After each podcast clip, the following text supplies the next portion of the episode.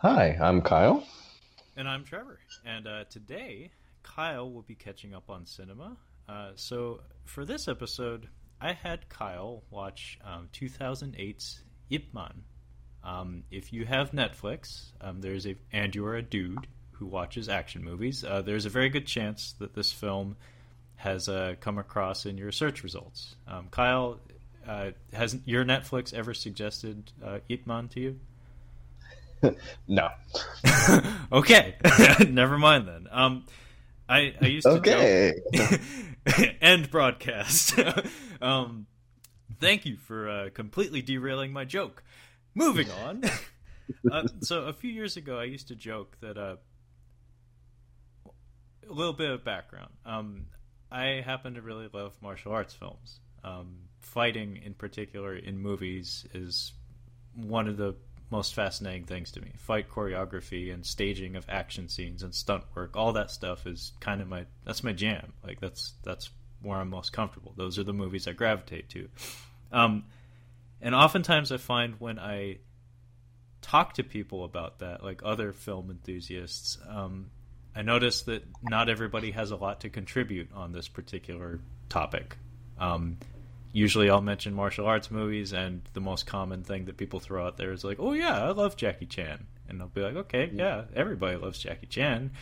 And then uh, in more recent years, though, this has been the movie that and the Raid that anytime I bring up martial arts in films, uh, that seems to be like people's touchstone. That's the one that they go to, where it's like, "Oh yeah, I can I can relate to this guy." It's like I've seen the Raid, I've seen Ip Man, I know martial arts movies, and I don't know how many fucking people have had tell me about these movies. It's like, yeah, I know, I've seen it.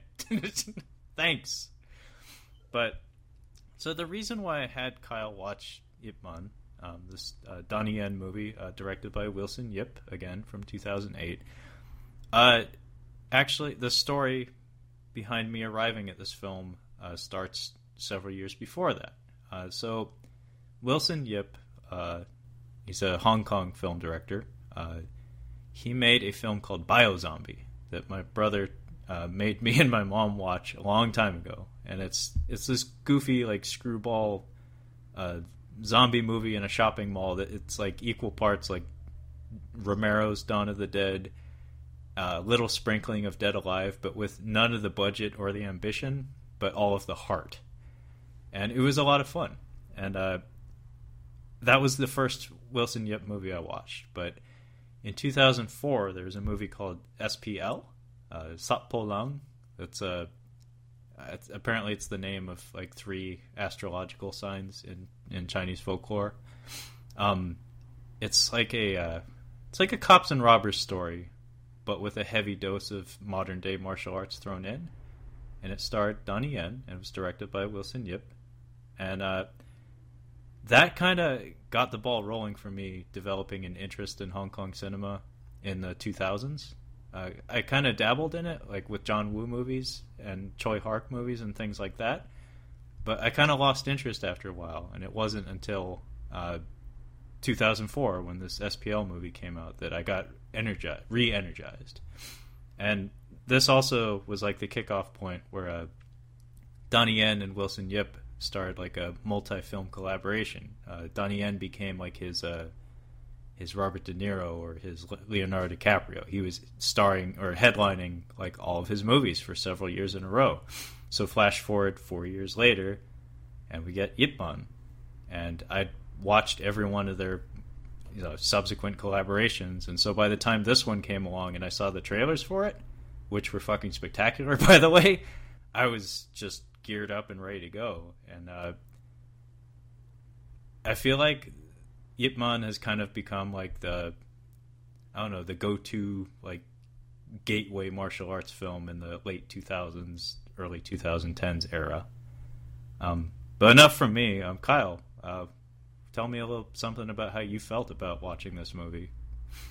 Well, it's um, I like Donnie Yen or Donnie Money, as I was calling him, because uh, yen.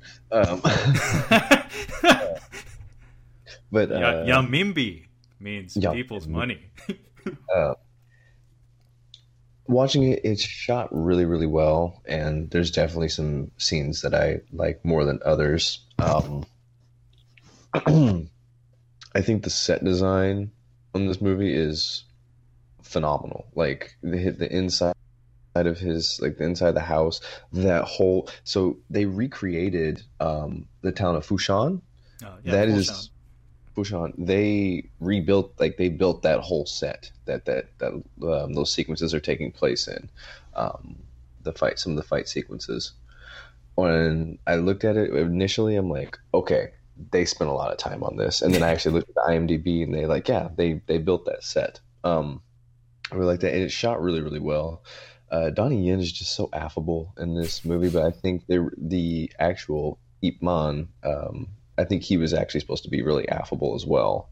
Um, but I'm not quite sure. I read up on him, and then I found out who he was, which we can wait to get to. I, Yeah, uh, it's, it's kind what of makes him everything is explained at the end of the film uh, for you know all the people who maybe didn't know going in. But um, This it's funny. It's funny you say Donnie Yen is uh, affable uh, Mhm. because, as I said, Ip Man is kind of like it's like the reference film that like it's like the gateway drug for martial arts films of its era, um, which is now basically. Um, the Raid came out a few years later, and that seems to have maybe taken the mantle. But at the time, it's like this was the movie that you know, if you're going to get into this particular subgenre, this is the one that most people seem to go to. It's very approachable. It's very comfortable. Um, the funny thing about the casting, though, is that uh, Donnie Yen, up to this point, um, and you know, Donnie Yen is, I think, in his 40s by the time he assumes this role for the first time. Um, he had had a very long career in Hong Kong cinema, dating back to the late 80s or early 80s, actually. And um, to me, having seen a lot of those films up to this point, um, it was really strange because his best gifts as an actor, well, he's not much of an actor to be honest. um, he typically plays like brash, arrogant, like pompous kind of characters. Like he he's very good at like being like a Mick Jagger kind of character, like swinging dick and like preening and posturing. In fact, there's like a pose that I I copied from him from one of his movies, um, not just SPL, but the uh, the prequel to it called uh, Flashpoint. That I may have you watch that too, also because it's like one of my favorite movies. Um, but yeah, uh, typically he plays very animated, very arrogant, very brash characters, and to see him play this character where he's meant to be very subdued and very polite and very honorable all the time, it it was a very strange casting choice, and yet somehow it's become his like most iconic role. Um, to the point Well- that now there there are three films, and the fourth one is actually currently in post production. Hmm. Well, apparently this. Uh, I'm sure you're going to talk about it, but this movie, these they wanted to make this movie a trilogy from the beginning, I think, and they wanted to make it like 20 or 30 years before this was made. Um, and I, th- or I think about 20 years before this was made, and I think Brandon Lee was actually supposed to be in the film originally. Um, I wouldn't doubt it, uh, especially being as you know Ip Man and Bruce Lee have a connection. Um, the difficult thing, though, when it comes to stories like this, is the fact that uh, Ip Man is a real historical figure. He's a real person, and he still has living relatives. Uh, his son, or at least at least one of his sons, is still alive, and uh, He was he uh, he actually was a consultant movie. um, it's interesting because uh, so there's the Ip Man films with Donnie Yen, uh, directed by Wilson Yip. Like I said, there are three of them currently released. The fourth one is currently in post production. Um, I think it was Yip Chun, uh, one of uh, one of Ip Man's actual children, uh, Mhm. took offense uh, to at least one of these films, and it resulted in a, a number of studios releasing competing Ip Man films. So on my shelf, I can count at least three other Ip Man films that are unrelated to the Donnie Yen ones. Uh, there's uh, Ip Man: The Final Fight, Ip Man: The Legend Is Born. Uh, there's a film called The Grand Master, which I think is a Wong Kar Wai film uh, starring Ton- Tony Leung. Uh, it's I think it was the the same director as House of Flying Daggers. and he he does very artful, like artsy fartsy kind of films. Uh, point point is, there's like an entire genre of, of Ip Man films, and uh, the Legend is Born, in fact, had Ip Chun in it. Um, and supposedly the film was produced like with his blessing. Uh, however, that film is complete garbage. um, I I would put the rest. I would put the Donnie Yen Ip Man films way above all the other ones I listed, except maybe the Grandmaster, but that's an entirely different animal. So apparently, Donnie Yen was actually slated to play Yip Man in the supposed first biopic that was to go into production in 1997. Um, it had shooting for one day and then was canceled. The project was canceled. uh, that's unfortunate. Yeah, um, that's. I think the... I think the timing was difficult. Like '97 in particular, that was the year that uh, Hong Kong was handed back to the Chinese uh, from Britain. Uh, it was handed back to Jackie Chan. it was handed back. Yeah, Jun Juntao was the reason it took as long as it did. It was yeah. Juntao stealing all the antiquities. I can't do. I can't. Okay, you can't do stereotypical um, Asian voices, but you can do actors, correct? If you're doing a specific person, if you're doing Jackie Chan, yes. that's okay. Uh, that's that's okay. allowed. I mean, I have okay. a I have a Jackie Chan in my back pocket. I, I can whip it out like a six shooter. like, that's the like you're not supposed to stereotype people's voices, but if you're doing a specific person, then I think that's I think okay. It's, I'll, in the words of the immortal Mills Lane, I'll allow it. I'll allow it. yeah. Um, uh, so what I think the I think the reason this film came out the re- when it did is um, have you heard of a Jet Li film called Fearless? Yeah, I have actually. Okay, um, Ronnie Yu, uh, the man who brought us Freddy vs. Jason and Bride of Chucky. um, Fearless, if I remember right, came out in 2006, and that was another martial arts biopic about a Chinese man fighting the Japanese. Mm. Um, it was about Huo Yuanjia, uh, who uh, the Bruce Lee film Fist of Fury. Um, uh, with... It's about a fictional disciple of this oh. Huo Yuanjia character. Anyway, um, the formula, other than like the intensely like like heavy-handed Confucian stuff in in a Fearless, the formula is very similar to Ip Man, and it came out two years prior. And I think the success of that film was what got this one greenlit. It's like a very very patriotic Chinese martial arts biopic story involving punching of Japanese people. This movie's weird, and it might be a cultural difference in um, how we handle biographical films because I was I was expecting this to be just like a regular like chosen one vengeance kind of martial arts movie, whereas this is actually supposed to be kind of biographical. But the way that American cinema tries to um, tackle a, biography, basically, um, it's it's very much different because this actually has very little to do with his actual story. Oh no, this most is, of it's falsified. Like most yeah. of it's complete horseshit. There are aspects like he. I mean, he was a cop. Um, they show him at one point working in a, in a coal mine. So yeah, um, it's really just his name that's that's carrying it in this. It just it's it's weird. Like I, I read about, it, I'm like, oh, like oh, this is a real person. I'm like, oh, he's a real real person. And then I read his like his little Wikipedia thing. I'm like, huh, okay. There's a little bit in here that's about him, but not really much. Well, I mean, the Chinese hero worship is kind of bold faced, and they're they're not shy about like falsifying things and like making making people into spectacles of themselves, like making more of a person than was actually true. And they make virtually no attempt to give any dimension to him. Uh, he's basically a perfect guy, except for yep. maybe slightly neglectful as a husband and a father. But and in fact, in real life, uh, he did get divorced, and his he died. His wife died estranged from him. oh, no kidding. um, but none of that's in the movie. He's pretty much, you know, perfect symbol of just uh, like Confucian beliefs of you know respect your fellow man, be be just and righteous.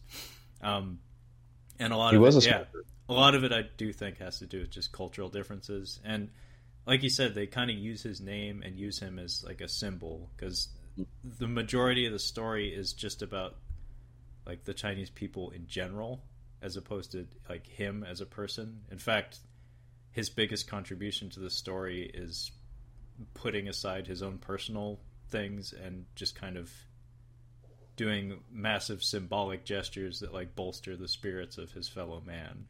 So it's mm-hmm. it's that greater good kind of mentality as opposed to like an American bi- biopic where it'd be more focused on the dimensions of the character and like exposing the flaws and maybe showing that yeah, this guy was great, but he also had this going for him as well, and he also had these problems, and he also sucked at this. Mhm. Um. So yeah. Um. So yeah, we may as well actually get to the film. um, so we we open in Foshan, uh, which is a village in China that um, they actually mention at some point in the dialogue um, that Wong Fei Hung is supposed to be from there. He's a Chinese folk hero. It was Mhm. like everything from like an acupuncturist to a doctor to an expert martial artist to also sometimes the drunken master. Um, so Foshan is like a, a hotbed for martial arts. That's basically all you need to know. And Yeah, I, thi- we I think that. we open on a celebration of the opening of a brand new school um, for a, Ah, a okay. Master Liu. Because that's what I I had a question like fireworks and kung fu. I'm like, why are they? Why do they have fireworks for? That's, um, to ward off evil spirits and like bring good luck. Loud noises. um, and then we get a uh, a uh, Robert Zemeckis cut. It's very uh, reminiscent of the uh, the feather in Forrest Gump, Mhm. except with a CGI kite. It's like a Yeah. kite, and uh, we see this kite get stuck in a tree at a mansion, and uh, I think we're introduced to Ip Man almost right away. He's like having dinner with his family. Yeah, it, that that kind of threw me off because I knew It starts um, very knew, quickly. I knew Donnie Yen was going to be the um, the main character. I'm like, oh, that's him. I'm like, oh, He's okay, just sitting. that's He's just sitting cross-legged, having having dinner with his wife and son. Yeah. And, And the- damn, they have a fucking house, by the way. that's what I'm saying. Like the house is nice. the The set design on this is is through the roof. Like it, there's a lot of detail in his house. Like it's it's nice. I don't know Uh, much about Chinese labor regulations, but um, I've noticed that Chinese films typically have extravagant sets and costumes. Sets in particular, though. Um, again, I don't know about their labor laws, but uh, yeah, no, the sets in this are pretty fucking great. I, I actually really love uh, his house in particular. Um, so yeah, Ip Man, it's pretty clear that he comes from money. Mhm. He's wealthy. He's got at least two servants in there. Yeah, he. I did. I read something about like he was. He didn't teach that much. That's the thing. Like he wasn't as big of an instructor as I w- was led to believe initially.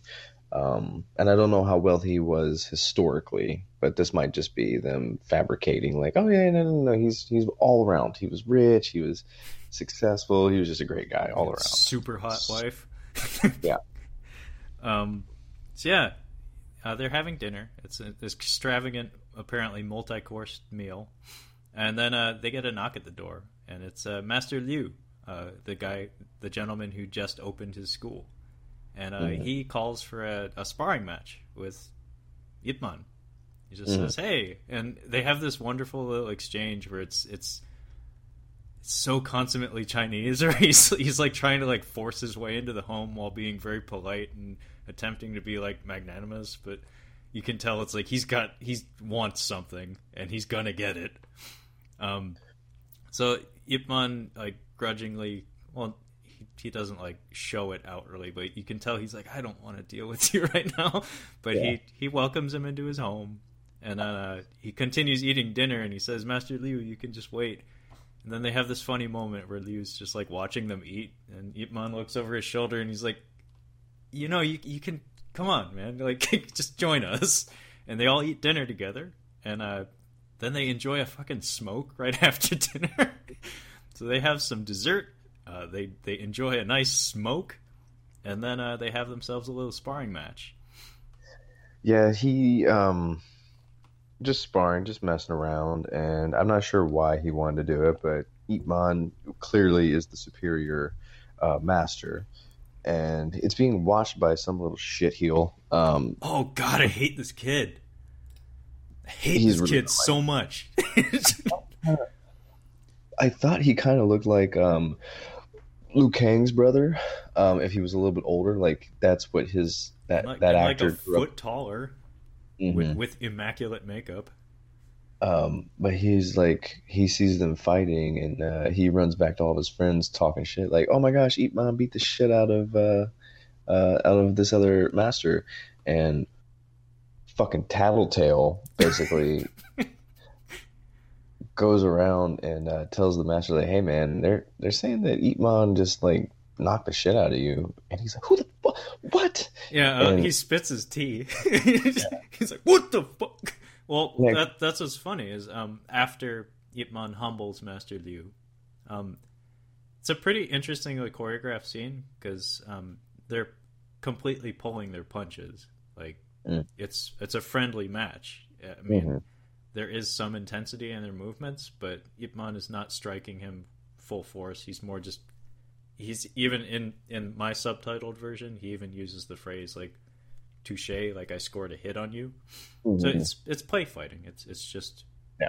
you know going through the motions. But he completely humbles Liu, and you can see it on Master Liu's face that he's just like completely emotionally wrecked. And he even says before he leaves, like, "You aren't going to tell anyone about this, right?" And yeah. you can tell it, you know, you know, Ip Man isn't going to because he's a good guy. He wouldn't ruin his, he wouldn't ruin this guy's reputation. Well, apparently, Man, um, historically, he went to fight a guy like this, except he was much younger. He was very young, and he went and fought one of these guys that's supposed to be uh, like a master, and the dude beat the shit out of him. and then he came back, and then he beat the shit out of him again, or something like that. So like, he lost to this guy two times, and like he just left quietly and like didn't. He was humbled. It was a humbling experience for him, and uh, he was like, I don't want to practice anymore. I don't want to do any of this shit, but he got back into it because I guess the guy was like, "Oh yeah, you were great, just you weren't as good as me." Basically, um, I think that was kind of what the scene was supposed to be. Was that um, the guy's good, but he's just nowhere near Man. But this guy's much much older, so I don't. I, I just think the inspiration might have been from that story. Could be. That's that's a neat, that's a neat point. But what what's interesting about this scene is it demonstrates a couple of character points where it shows that Ip Man is a considerate fella mm-hmm. he understands that it's important to this person's reputation that this not get out. Um, he even is resistant to the idea of having the sparring match to begin with, and it introduces this theme of, of pride and and and saving face. That's a very mm-hmm. important thing. In fact, it comes up a little later in the film, but um, even the circumstances of the sparring match, Ip Man shuts the door behind them, um, and if not for the kid watching, nobody would have known this happened. No.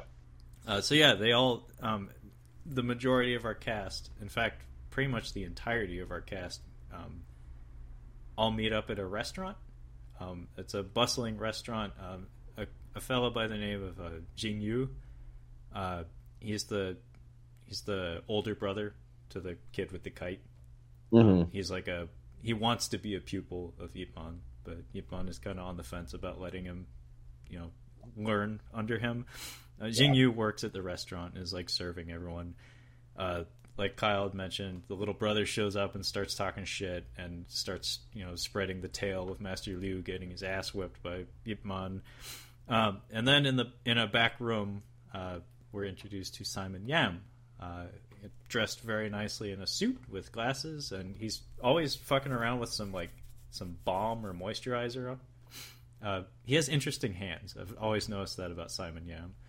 But uh, he and Ip Man uh, at this restaurant uh, have a little discussion, and you can tell that they're very close friends. Uh, Simon Yam is there basically to ask for a loan uh, for a clothing factory, and Ip Man's mm-hmm. kind of on the fence about whether he wants to give him the money or not.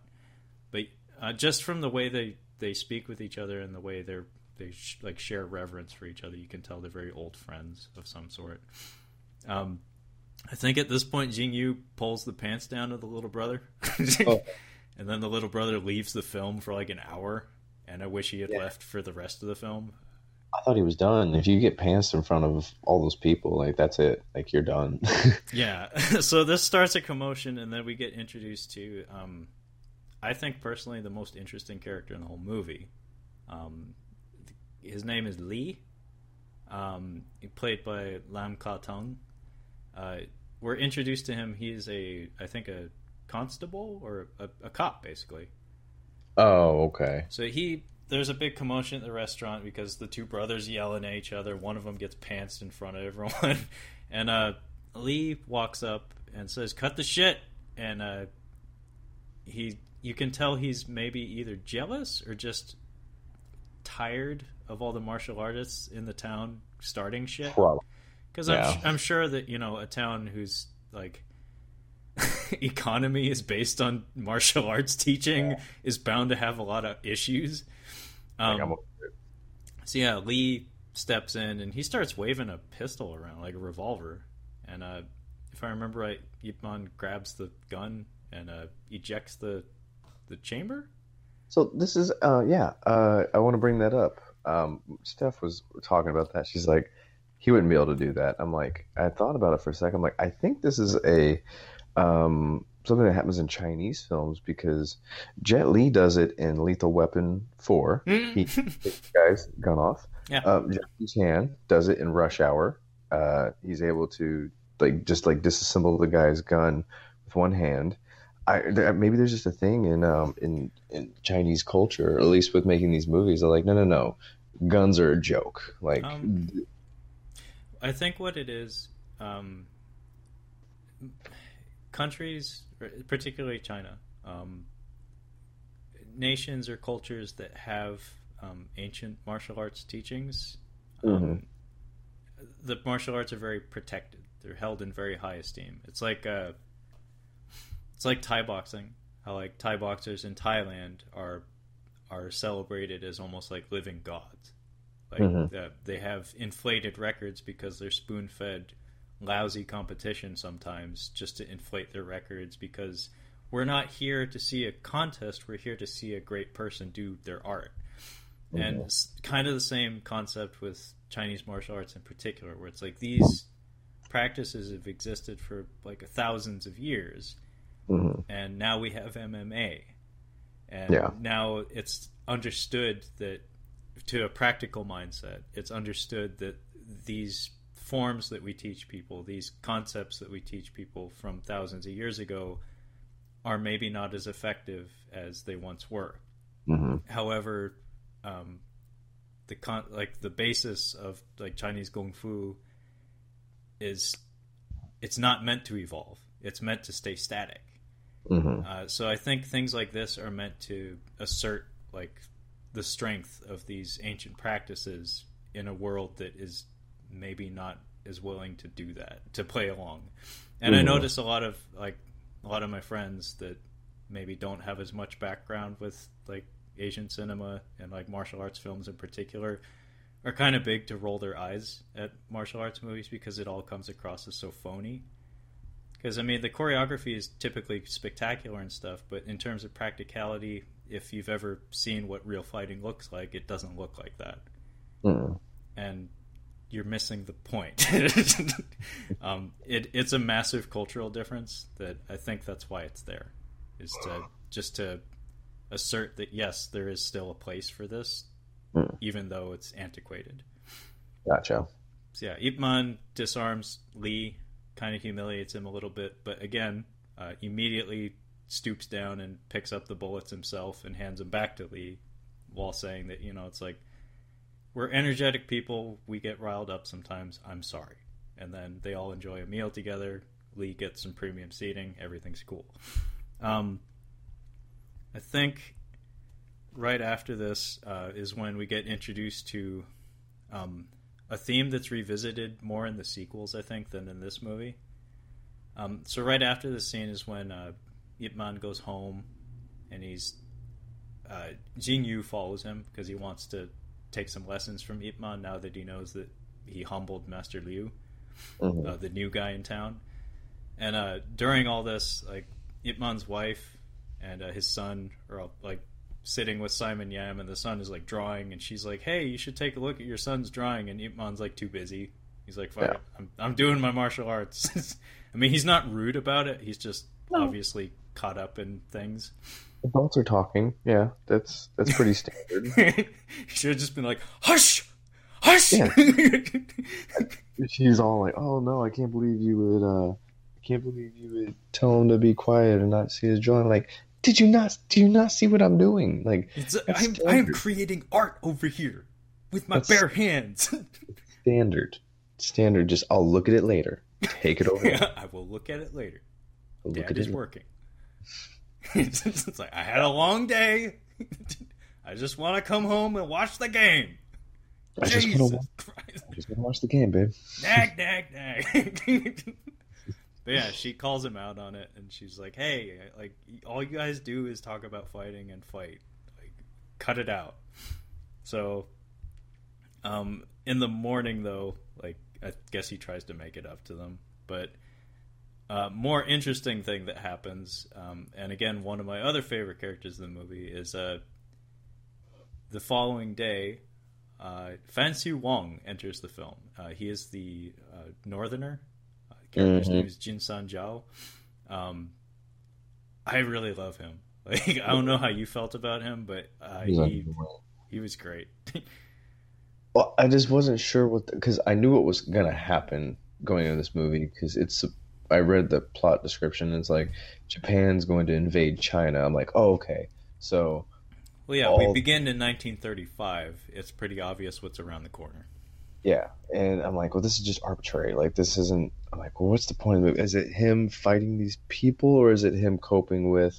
Because I'm coming from the American standpoint of like, okay, so he's either going to be dealing with people around this time and then it's going to kick in and that's going to take a back seat like or it's going to be with him coping with living with japanese soldiers and like maybe fighting them and stuff i'm like so i'm like whatever this is like this doesn't matter like this guy's inconsequential and he still kind of is at the same but he keeps coming back it's it's a weird like it's a weird thread he came back one too many times, but Mhm. his his participation in the first half of the film I really liked. Um, But I'm noticing this in Asian cinema is that we keep trying to. I think um, the World of Kanako. I think it's the first movie that I've seen that does it well with all these different stories, like all these different characters, and bringing them back. I think it does it really well in that movie. Whereas like Ichi the Killer, like we, there's a little bit, there's too much, a little bit too much going on. Um, what it was does the, get muddled, yeah. it, it, it- we just kind of add in we're trying to follow too many people and i felt that in this movie as well i'm like i'm like there's there's a little too much like you're throwing too many people at Well, me see, that's actually I think the secret brilliance of this film and uh, the Ip Man, Ip Man series. Well, actually, Donnie Yen's entire career. I'll be blunt. Um, uh, I mentioned it before. Donnie Yen, I don't think is that great of an actor. He never really has been. He's a martial artist first, actor second, big time. Um, is he so bad is that why guillermo no, didn't no, he's he's he's maybe on the same level as Scott Adkins, uh, maybe a little better. Um, but the main difference is um, Donnie Yen. He has trouble headlining a film. Um, all of his best movies, where his name is, you know, where he receives top billing, tend to be ensemble casts. Mhm. Um, he is he's that kind of tool. It's like he can headline your film, but his screen time has to be reserved for certain beats, not the entire film. And Mhm. like a lot of the dramatic heavy lifting has to be relegated to other people. That's that's the best use of your Donnie Yen. Um, the movie I mentioned before, also directed by Wilson Yip. Um, both movies I mentioned directed by the same guy, uh, SPL and Flashpoint. Donnie Yen is top billed. However, in terms of screen time, uh, he do- he isn't in that much of those movies, and that's I think for the best. Like Flashpoint, he's he's the problem solver. He's the Vinnie Jones. It's, uh, it's pretty great actually because the the main character of that film uh, is like uh, think like Leonardo DiCaprio in The Departed. He's playing that kind of role, and it's he's like in emotional anguish all the time. and you feel for him. But when shit has to get done, then you have Donnie Yen, and he shows up when he needs to, and when whenever the movie needs an action beat, he's there. And it's kind of the same with Ip Man, where it's like you have all these secondary characters to push the story along and like emphasize the greater themes of the story. And then you have Donnie Yen who shows up for the action scenes as like the instrument to move things along. Okay. oh, before I forget, um, I, Uh-huh. I I mentioned Scott Adkins. Um, it's worth mentioning he is going to be squaring off opposite Donnie Yen in Ip Man Four. Um, it's kind of a know. dream come true for someone like me. I'm sure you couldn't give two shits, but for me, that's like, holy shit! Something I never would have thought would have happened. Well, he does. I'm like, Ip Man, like, how many are there? I'm like, there's a fourth, and I saw Scott Adkins. I'm like, of course, Scott Adkins is going to do one. So yeah, um, Um, Jin San Jin Chan Zhao, I think that's how it's pronounced. Uh, Fan Xiu Wong. Um, have you ever heard of the film uh, the story uh, story of Ricky or Riki-Oh? Mm-mm. Oh, I might make you watch that. Um, Mm. it's a Chinese like gore film, but set in a prison and involving martial arts. Um, It's based on a Japanese comic, a manga. Uh, so that'll give you an, an idea of what kind of gore is in the movie. So like head explosions, you know, intestines ripped out, things like that. But in the '80s and cheap.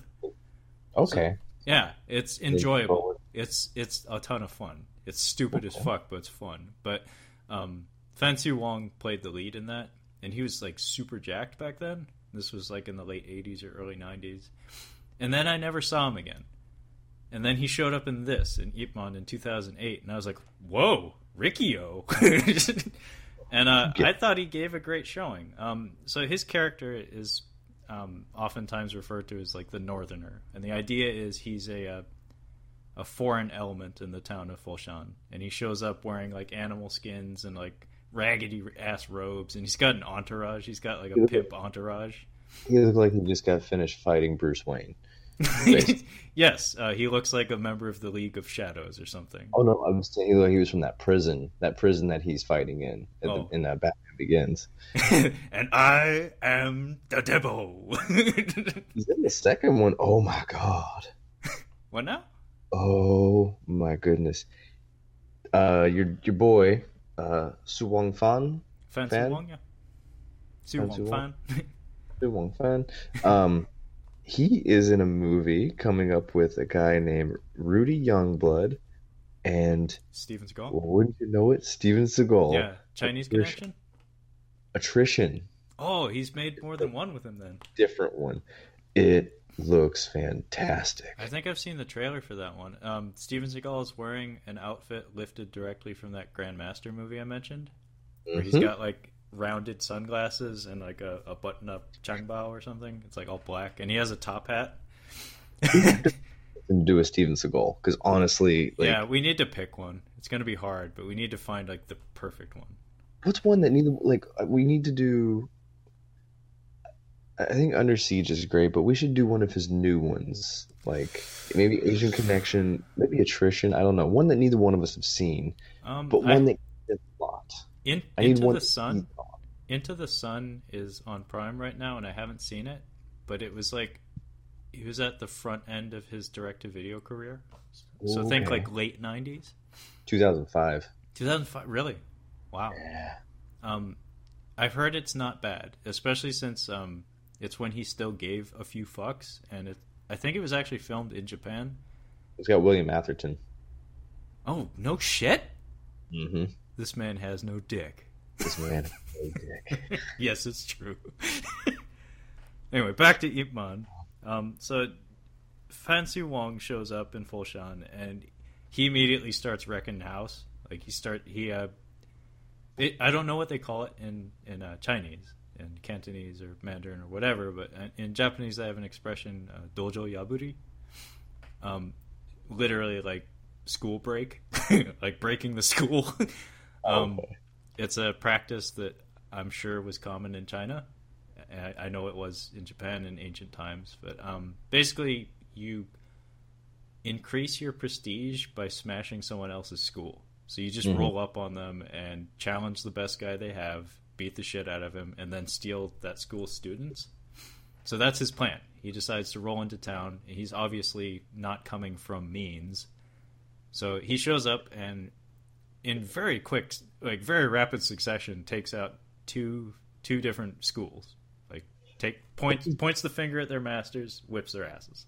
It's his business plan. Like that's what got him into business school. It was like I'm gonna go beat the fuck out of some other uh, masters, and I'm going to take over the dojos, and then I'm going to make all the money. I want to. I his... want to read his thesis. how to how how to expand your business in martial arts. yeah, that's legit what his thought was. Yeah. so oh. very similar to uh, Rob Lowe's plan in Wayne's World, only involving punching. yeah, and and martial arts schools instead of a cable access show or local access show. Um, so during all the commotion, though, um,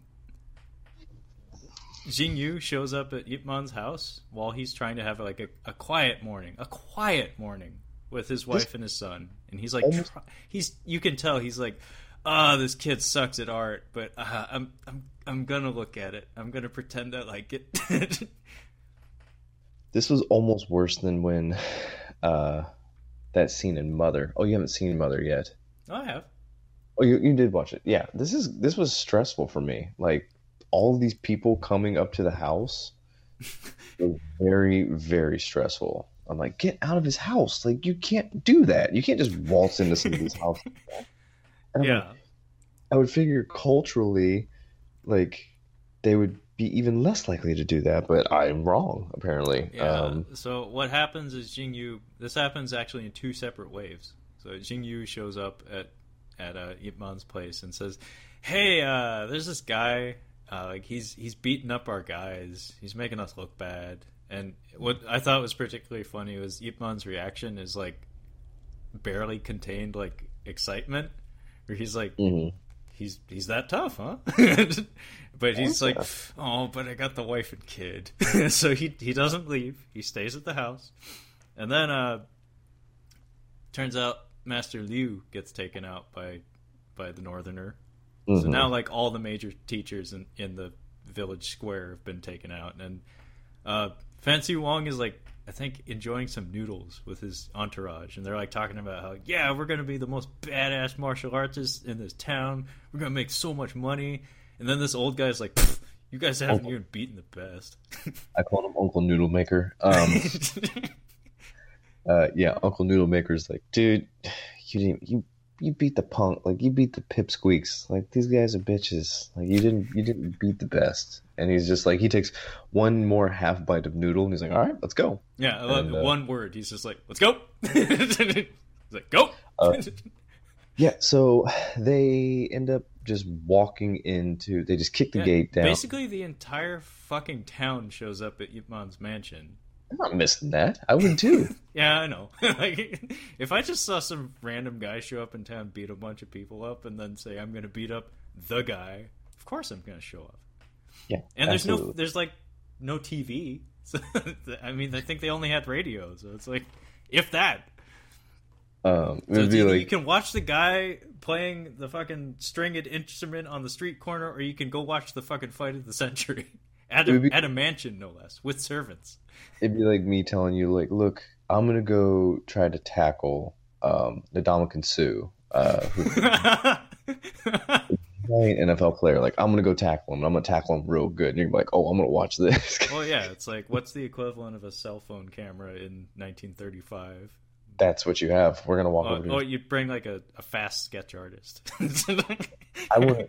This was one of my favorite scenes in the movie. I'd like to talk through this one. Oh, um, absolutely there. Uh, thank you, thank you, Jimmy. Um, so, uh, they go in and Man. He couldn't be any nicer. And if you look at a picture of him, like the actual guy, he does look sincerely like he was a nice guy. Mm-hmm. Like he, he seemed like he was a genuinely friendly guy, and he's just like, I don't want to fight you. Like the guy comes in, he's like, You're the best. Fuck you. I want to fight you. Let's do it now. And Man is like, I can't do it in here. There's not enough space. My wife doesn't want me to, and um, and it is true. Um, the martial art that he practices. What is this? What is uh, he practice? Wing Chun.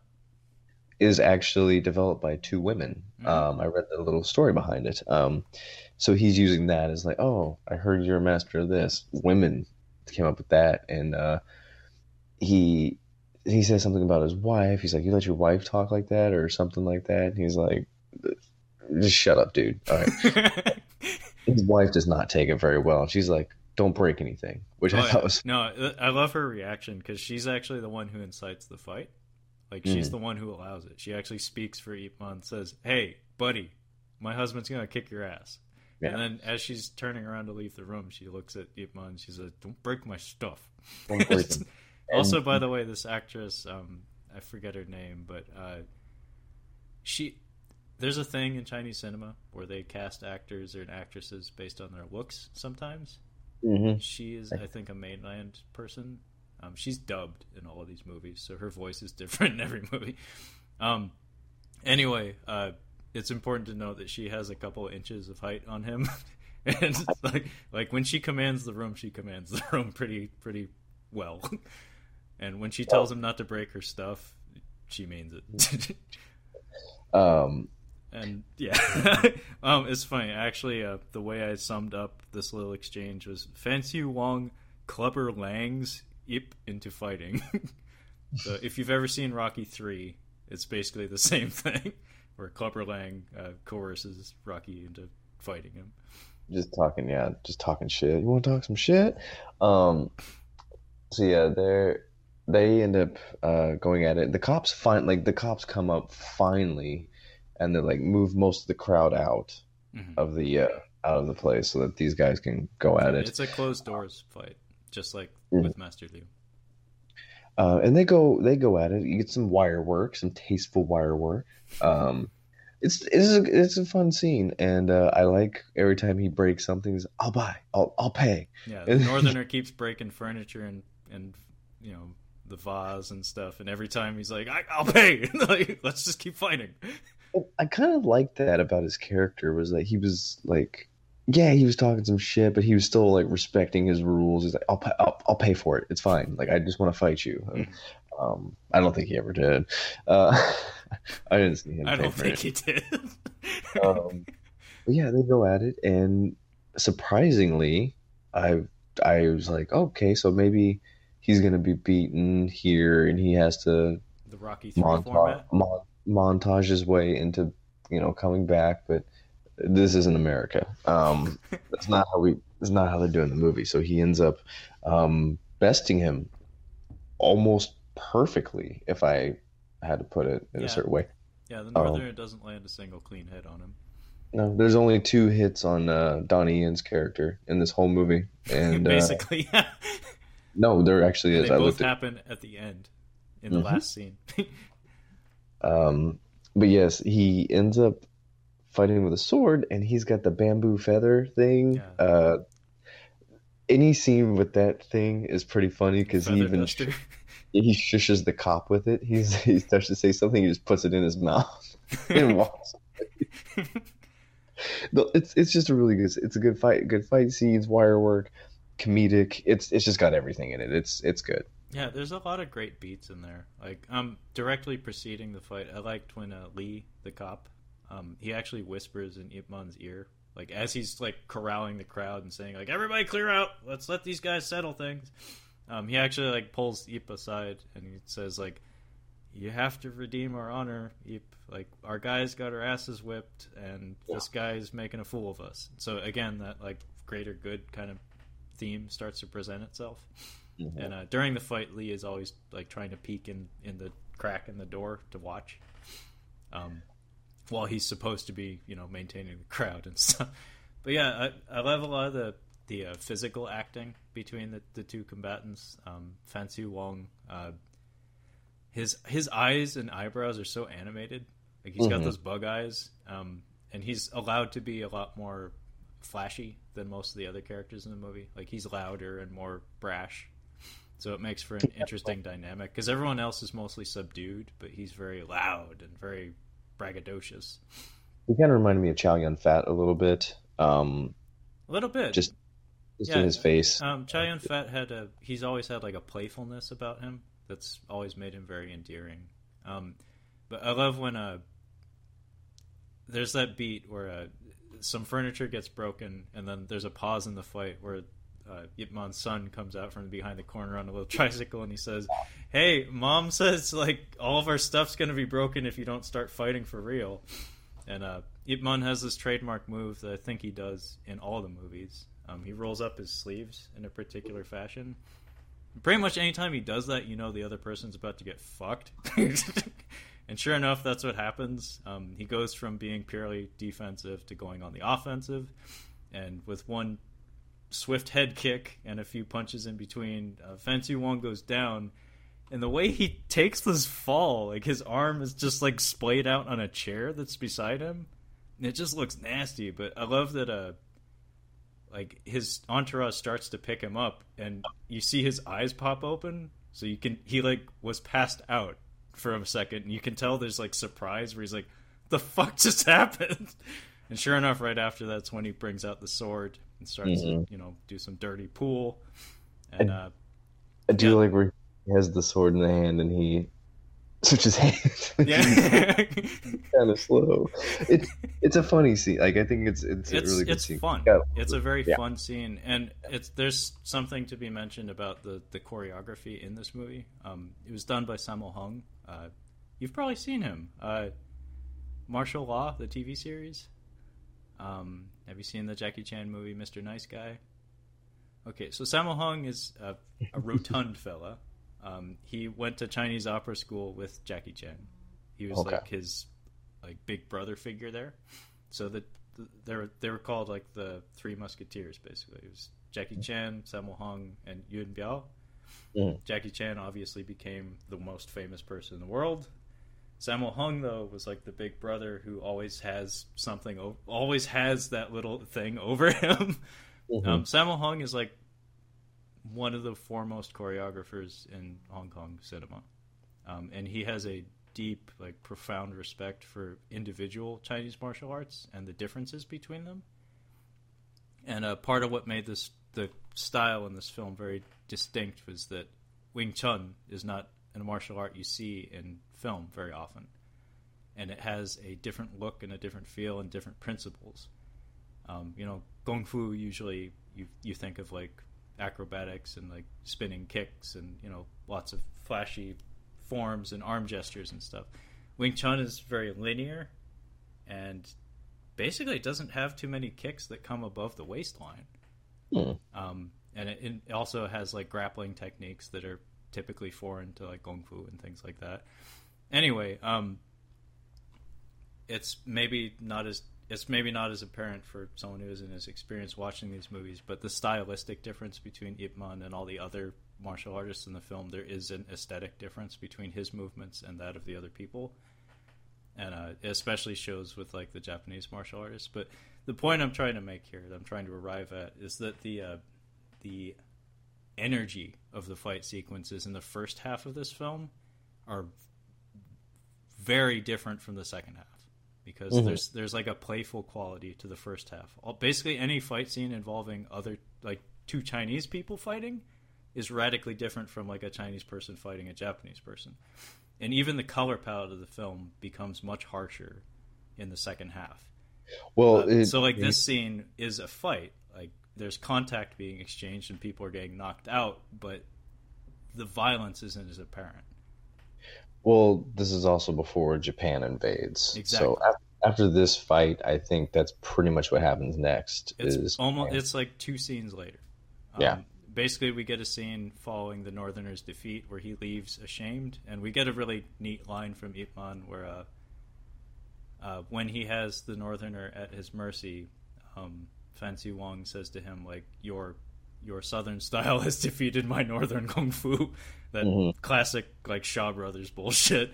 And Ip Man actually just like stares him straight down and says, "North or South doesn't matter. The problem is you." And He's- I thought that was very poignant. He's like your Southern style beat my Northern style. He's like, it's not about style, is what he says. It's like it's you're the problem here, not You- not style.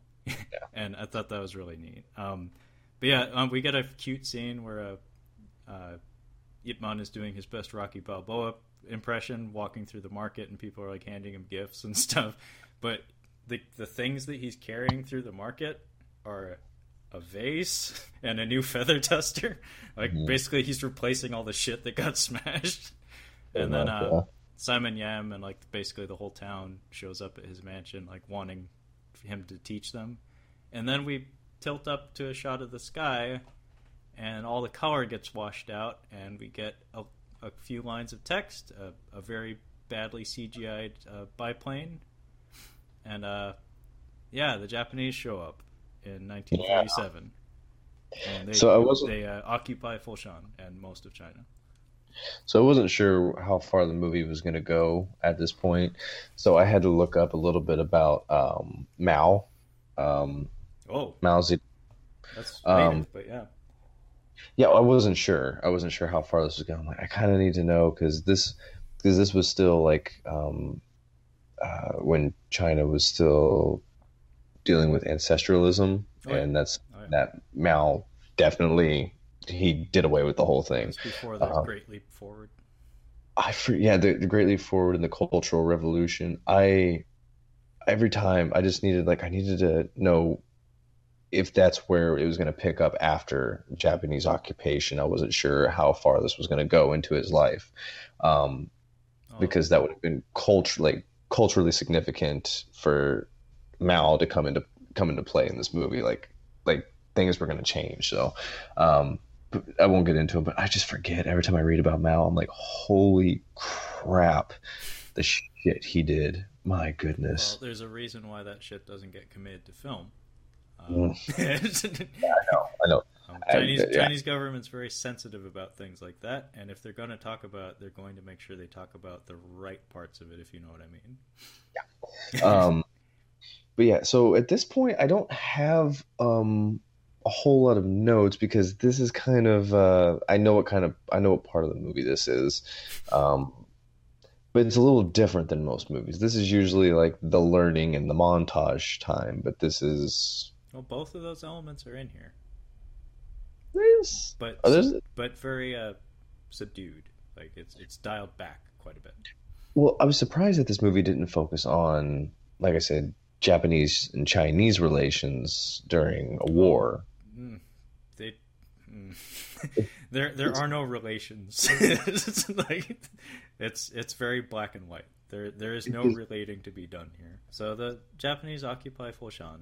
Um, it's mentioned that Ip Man's home, his mansion, is confiscated and is actually used as Japanese military HQ in Foshan, which Yeah. fucking sucks.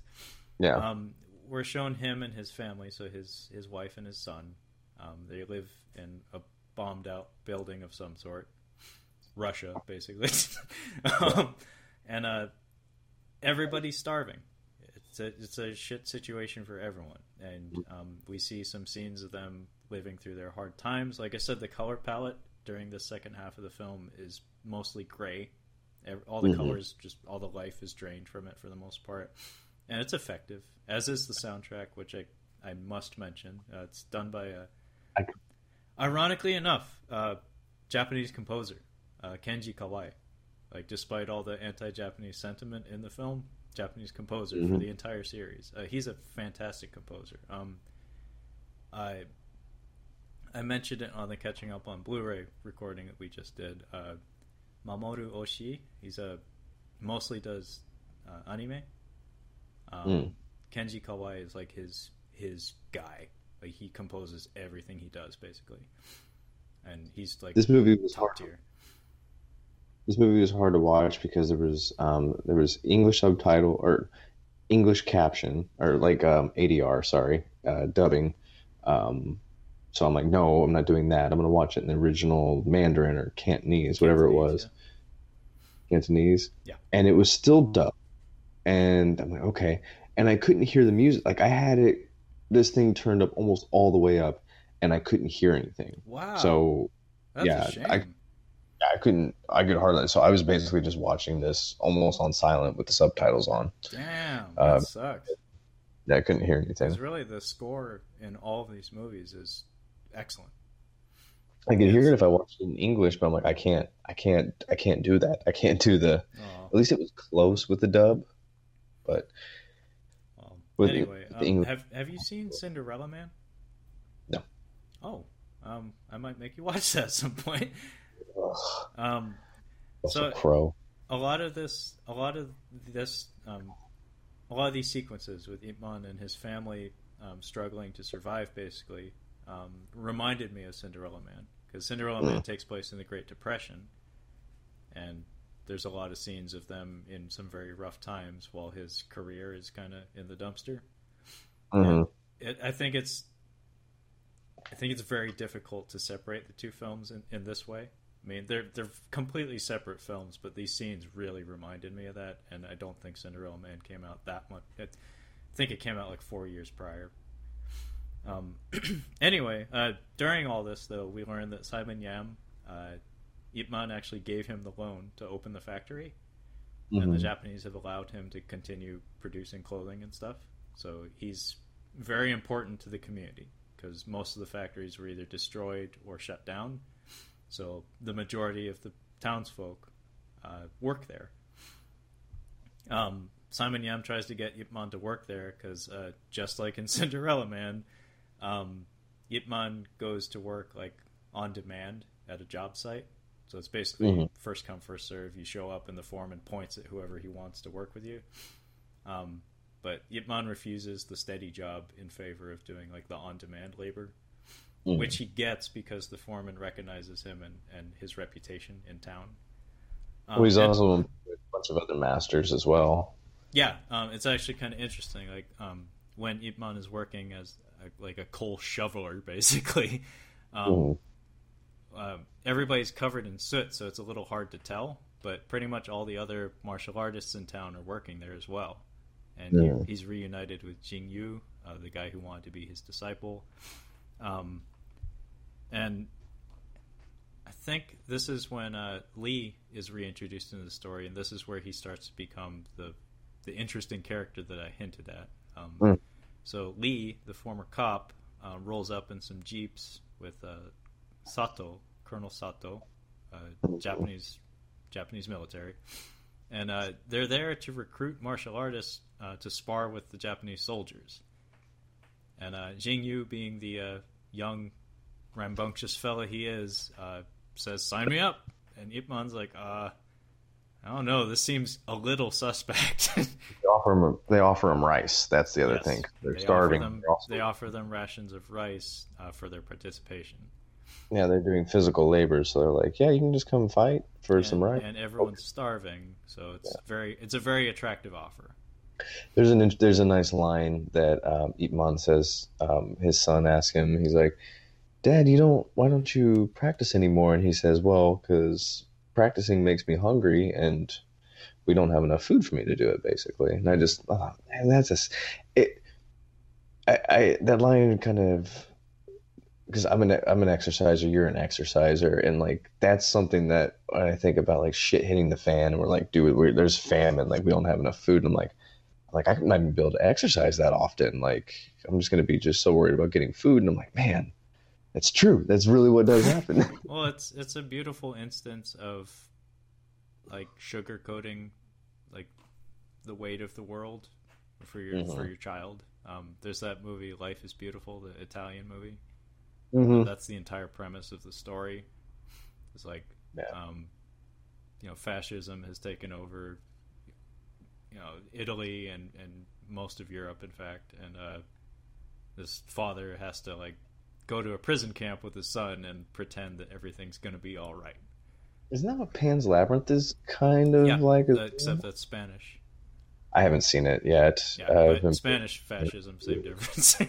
um, but yeah, same concept, kind of, uh, except for it's a girl um, doing that for herself, kind of like shielding herself from from you know the harshness of the world. And it's it's a really good line that Ip Man says. I like that because it's like it's a legit question, and I need to answer it, but I don't want to crush my son's spirit. it's like like times are fucking tough. Um, so Jing Yu uh, before he leaves, mentions that he lost a box.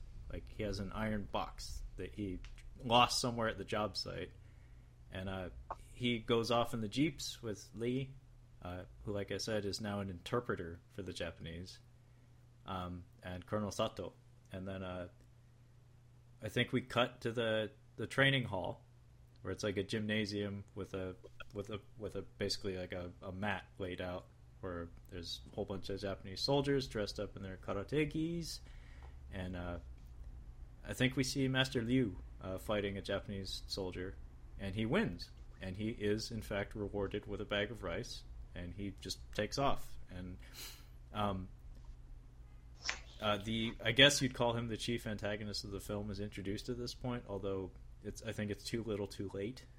Um, mm-hmm. It's a General Miura, uh, played by Hiroyuki Ikeuchi, um, who is a Japanese actor. Um, as far as his martial arts background is concerned, uh, he's a judoka, so he does throws, trips, and throws and stuff. Mm-hmm. Um, for most of his scenes in this movie, as far as I could tell, he was mostly doubled. Um, so pretty much anything involving like aerial work or like spinning kicks and stuff, I think was a stuntman. And it actually, I think, hurts the choreography of his scenes because everything is shot very tight. It's like one or two movements, and it's framed much more tightly than everything else in the film, and it hurts the fluidity a little bit.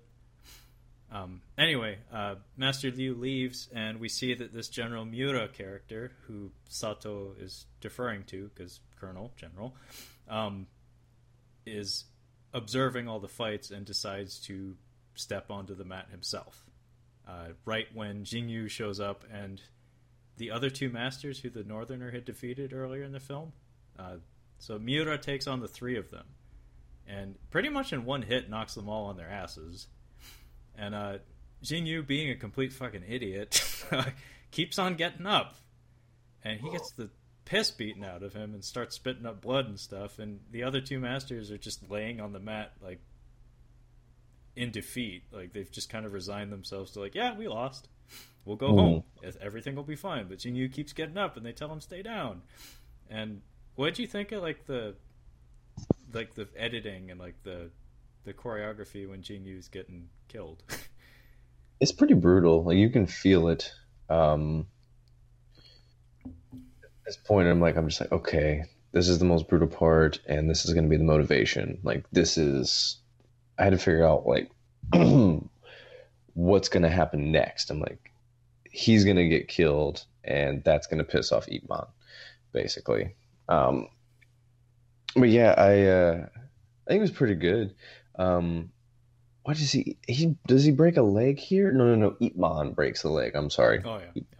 yeah. Breaks the leg. He breaks many things. yeah. Um, but yeah, Jing Yu is. It's funny. Like the thing that stood out to me, he basically gets brutalized, but and he finally goes down from like a kick like to the collarbone. Basically, he goes flying backwards, but the way he he lands, he's like yanked back on wires in slow motion, and he does like an aerial splits. Mm-hmm. It just leaves his legs hanging out like that, and it just looks like he crushes his package when he hits the ground. Somebody does get their nuts hit at one point because I remember the one dude's holding his nuts. I think it's uh, the one that gets shot in the head. I think it's that guy.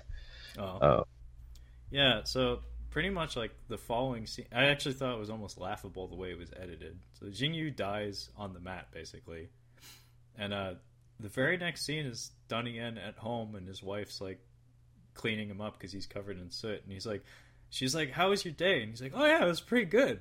Uh, I saw Yu there. I didn't expect to see him again." it's like ten seconds earlier we saw him die. Yeah. like that's fucked up, man. Yeah. Um, and then we get like pretty much the centerpiece of the movie. I think right after that was uh, mm.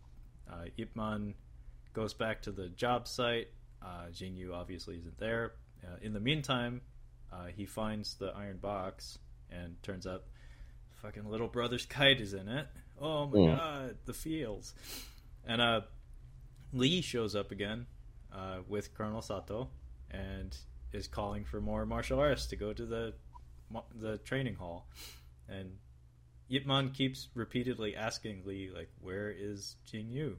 and he won't tell him, so he aggressively decides to just like go with him, regardless of whether he wants to come, wants him to come or not. And then we get the the ten on one fight, hmm uh, but not before Master Liu gets shot in the fucking brain Yeah. for no reason whatsoever. Oh, no This, reason. this Colonel Sato character has like impulse control problems, man. It's his. Yeah, the guy with the glasses. Yeah, Um. like he's got issues. Hey, man, he's Japanese. I mean, I don't know what the Chinese filmmakers were trying to say here, but I mean, they're trying to say something. Well, what's funny is if you pull up like his IMDb, uh, Tenma Shibuya is the actor's name. Um, he only has ten credits, and most of these are Chinese films, and at Hmm. least half of them are uh, like from the occupation years. Hmm. So I'm guessing like maybe he's like the guy you call if you want a like an evil Japanese actor Gotcha. a Japanese to be portrayed in an intensely negative light from a certain time period. Because I don't imagine there are too many Japanese actors lining up to take on those roles. Hmm. Um, so yeah, uh, at the training hall, Master Liu um, fights three black belts all at the same time, loses, and uh, expects to just go home. And Sato shoots him in the back of the head for no fucking reason. Um, we get a neat shot of his head falling on a bag of rice, uh, which his blood splatters on, which is kind of cool. And there's a, there's a lot of lingering shots of a yam that Ip Man has. That I think it's the food that they uh, they issue them at the job site, and Uh-huh. he he keeps squirreling away yams to bring home, and so Ip Man sees this execution and is super pissed. And uh, before he steps onto the mat, though, they, we have this lingering shot of him like setting his yam down, like very gingerly. He's like, "Oh, I better not damage the yam before I wreck people." I think it uh, might have something to do with his family, and that like It shows Him- that he's still factoring them in, regardless of where his emotional state is. It's like this is still about preserving the family unit, you know. Yeah. But um, what did you think of the the 10, 10 on one fight? Because it is kind of like the I knew- centerpiece of the whole movie. I knew it was going to be a big deal because I looked up Ip Man and I saw that this scene was like one of the first videos that shows up. So when I saw that thumbnail basically on the screen, I'm like, okay, time to pay attention again. Um, this is going to be uh, this is going to be fun, and it's it's it's good. And I knew it was going to be like he's just going to run through all ten of these guys, um, like just easily. Like doesn't even break a sweat. He doesn't even breathe hard. Um, at no point does he breathe hard in any fight. Um, yeah, but he's murking him, and this time, like you said, he just rolls up the yeah, rolls up the from the get go. hmm Um, yeah, beats the shit out of him, and then they throw him ten bags of rice, and then he doesn't take any of them. He just takes the one bag that has the blood on it. Yep. Um, this, um, why didn't he take the bags of rice to his family, or take like a bag of rice that doesn't have blood on it back to his family? Like, what a dick. Yeah, Um, uh, it was. I mean, it's symbolic, but yeah, um, practically speaking, it's like you know, there are a lot of people who like right behind that gate, like ten feet behind you. There are people just like, "What the fuck, man?" it's like, if he won't Uh, take him, I will. And Oh, this is when Lee comes Lee comes up to him, and this is basically where he Ip Man loses his cool on him. He's like, he slaps him, and I even wrote down bitch slap. Um, oh yeah, yeah. um, he had that coming. Um, basically calls him a traitor because he's a he's um, an interpreter for um, the Japanese military, uh, and we know what he's doing. Like you know what he's doing. Um, basically, he's uh, what, there's a term for this was something that um, Jewish people would do in um, the concentration camps. They would work for the guards, and they were hated. They were hated by the other um, in the uh, in the camps, and this is what he's basically doing: is oh no, no, I'm an interpreter. I'm not a traitor. I'm, I'm, just doing this. And he's like, fuck you, pop. Get your shit together. You're fucking Chinese, dude. Um, yeah. Well, I I thought this scene was very crucial to the like the dramatic impact of the story. I guess. Um, right before that, though, um, as Ip Man is leaving the gymnasium, uh, General Miura actually steps onto the mat and says, "Like, please come back." Um, I was very impressed with you. Basically, he doesn't actually tell him he's impressive because that would be giving him too much, but he does explicitly say, "Come back." And, Mhm. uh, um, every time Lee is interpreting for the Japanese, um, there's always he's always spinning things. Mm-hmm. You know, He is always spinning things. sugar sugar coating things for the Japanese and like being brut- brutally honest with the Chinese. um, so when Miura asks um, what Ip Man's name is, um, Ip Man turns around just says, "I'm just another Chinese," Mhm. and uh, we get a cool theme music sting as he leaves the room in silence, and uh, uh, Lee actually just says his name's Ip Man. it's like um, uh, to maintain that like oh he's being polite. Um, he's he's basically trying to help Ip Man. Um, Mhm. But yeah, this scene where where uh, the two of them, where Ip Man and Lee uh, have their exchange, um, I thought was very effective because you can tell. I mean, from the strength of uh, of Lee's performance, that like he's conflicted. Like you can tell that in his mind, it's like, yes, this is what I have to do to survive, but Ip Man can't follow him. He's like, what you're doing is uh, you're you're betraying your own people. And the most poignant moment, though, um, May, I'm not sure if you caught this, but as Ip Man is leaving, like they don't talk much. It's mostly just Lee yelling at, at him as he's walking away from him. But um, when he's like, trying to reason with Ip Man, like yelling, like "I'm just doing this to survive" and stuff, he, the last thing he says to him is, "I'm I'm Chinese, just like you," except he says it in Japanese. Mhm. And it's like, ooh, like maybe maybe you've gone too deep or something. Um, I didn't even catch that that it was in Japanese. yeah, I thought it was significant. That's like, oof. it's like you've got two brains working at the same time. But yeah, after this is when uh, the Northerner is reintroduced in the story, and I think it's actually the weakest part of the whole movie. Mhm. Um, everything having to do with the factory, basically. Yeah, it's Um, so- neither The. Northerner is reintroduced in the film, um, and he has the little brother, so Jing Yu's little brother, that little shit, yeah, um, in tow. So they've joined together with a, a group of bandits, and they hijack a truck that they ride back to the factory, and they make some demands for money that the factory doesn't have. So they say, uh, "We'll be back," and then we get that that uh, that montage that you had you mentioned um, that you had expected more of, I guess.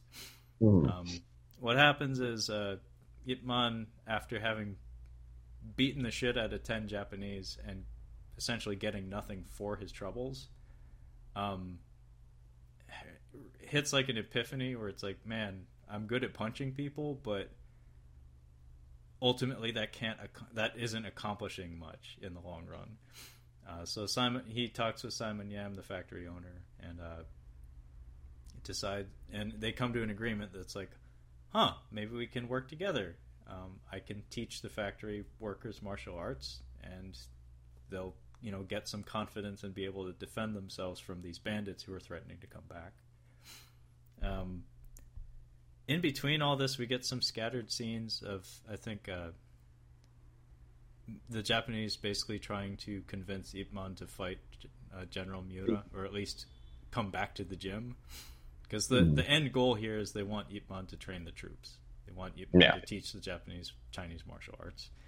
Um, I think this is when uh, Sato shows up at Ip Man's home.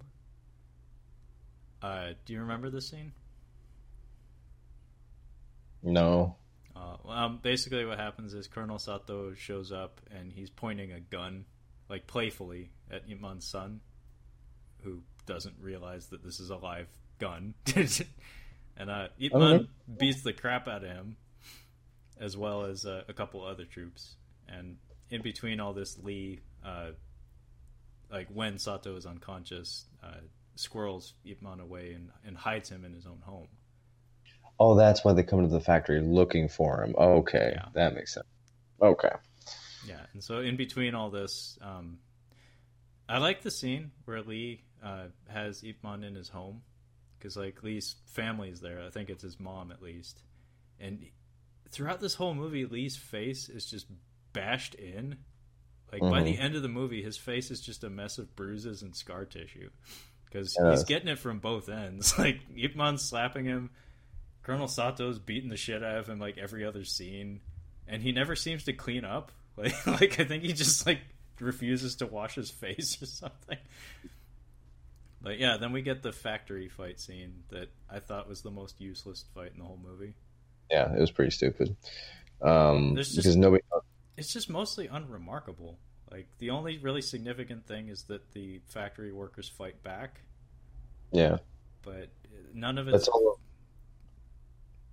That's all the montages is, is him showing them how to fight, and then even after that, they don't fight well. They still get they still get they still get beat up. Like it's in, it doesn't matter. They just still get beat up, and this is where he fights um, um, the Northerner again. Is when they're yeah with a, a laundry pole.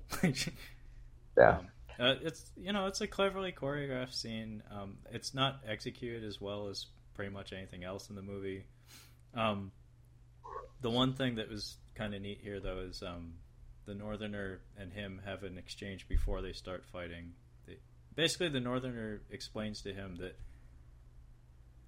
I showed up at Foshan starving and poor, and the entire reason I came here was to prevent that. And so basically, he's justifying himself. He's saying that the reason I'm a bandit now is because I'm just I just never want to be hungry again. Mm-hmm. Ip Man, you know, came from means and is only in these circumstances recently. Whereas this guy's like, I came from a totally different part of the country, chasing a dream, and just not wanting to be hungry anymore. Mm-hmm. So, like, Jack- Japanese occupation aside, it's like you kicked me out of town last time I was here. It's not going to happen again. So it adds some dimension to the character that easily could have just been like a throwaway, just like action beat character. Yeah. But long story short, um, uh, there's actually like a weird um, offhand comment that I thought was really stupid and actually kind of harms um, the sequel, um, which you probably won't end up watching. But um, it's revealed that the Northerner, after he's defeated at the factory, um, is the one who rats Ip Man out to the Japanese. Like, mm. it's, it's mentioned offhand that he's the one who told them where he was. So the Japanese come to the factory and they apprehend him and force him into fighting General Miura. Mm-hmm. And uh, we get a couple of good scenes here where uh, Ip Man is served food and he refuses to eat it. I knew as soon as he brought that food in, I'm like, he's not eating that food. I'm telling you right now, he's not going to eat that food. I really like that uh, he pushes it back to Miura and he says, I think he says like stop being hypocritical. Mm-hmm. Um, because and it makes sense. He's like, because General Miura is always talking in this high, like he has his his his head held high all the time. He's always speaking from a position of authority and and correctness. Like he has a regal, stoic nature about him. Um, but Donnie like says to him in Cantonese, so they can't understand each other like so you show up you kill our people you take over our town and then you want to talk about like honor and like mm. righteousness and stuff and then you want to feed me? It's like you're you're contradicting yourself. Stop it. Like it, it's it's a bad look for anyone. Um, and in between all this we get some dialogue exchange where it's it's clear that um, sato has the japanese reputation in the back of his mind where it's like general, I know you want to prove how strong you are and stuff, but should you lose, uh, it's going to make us look bad, mm-hmm. like us as a people, as an empire. And again, that that theme of like reputation and saving face and stuff enters into the picture. Um, I really love the scene when uh when they apprehend Ip Man because uh, I don't know if you caught this, but when uh when Miura is uh standing over him and like asking him to train the Japanese troops. The way he presents himself, he's just so goddamn proud, mm-hmm. and he has he has no shame.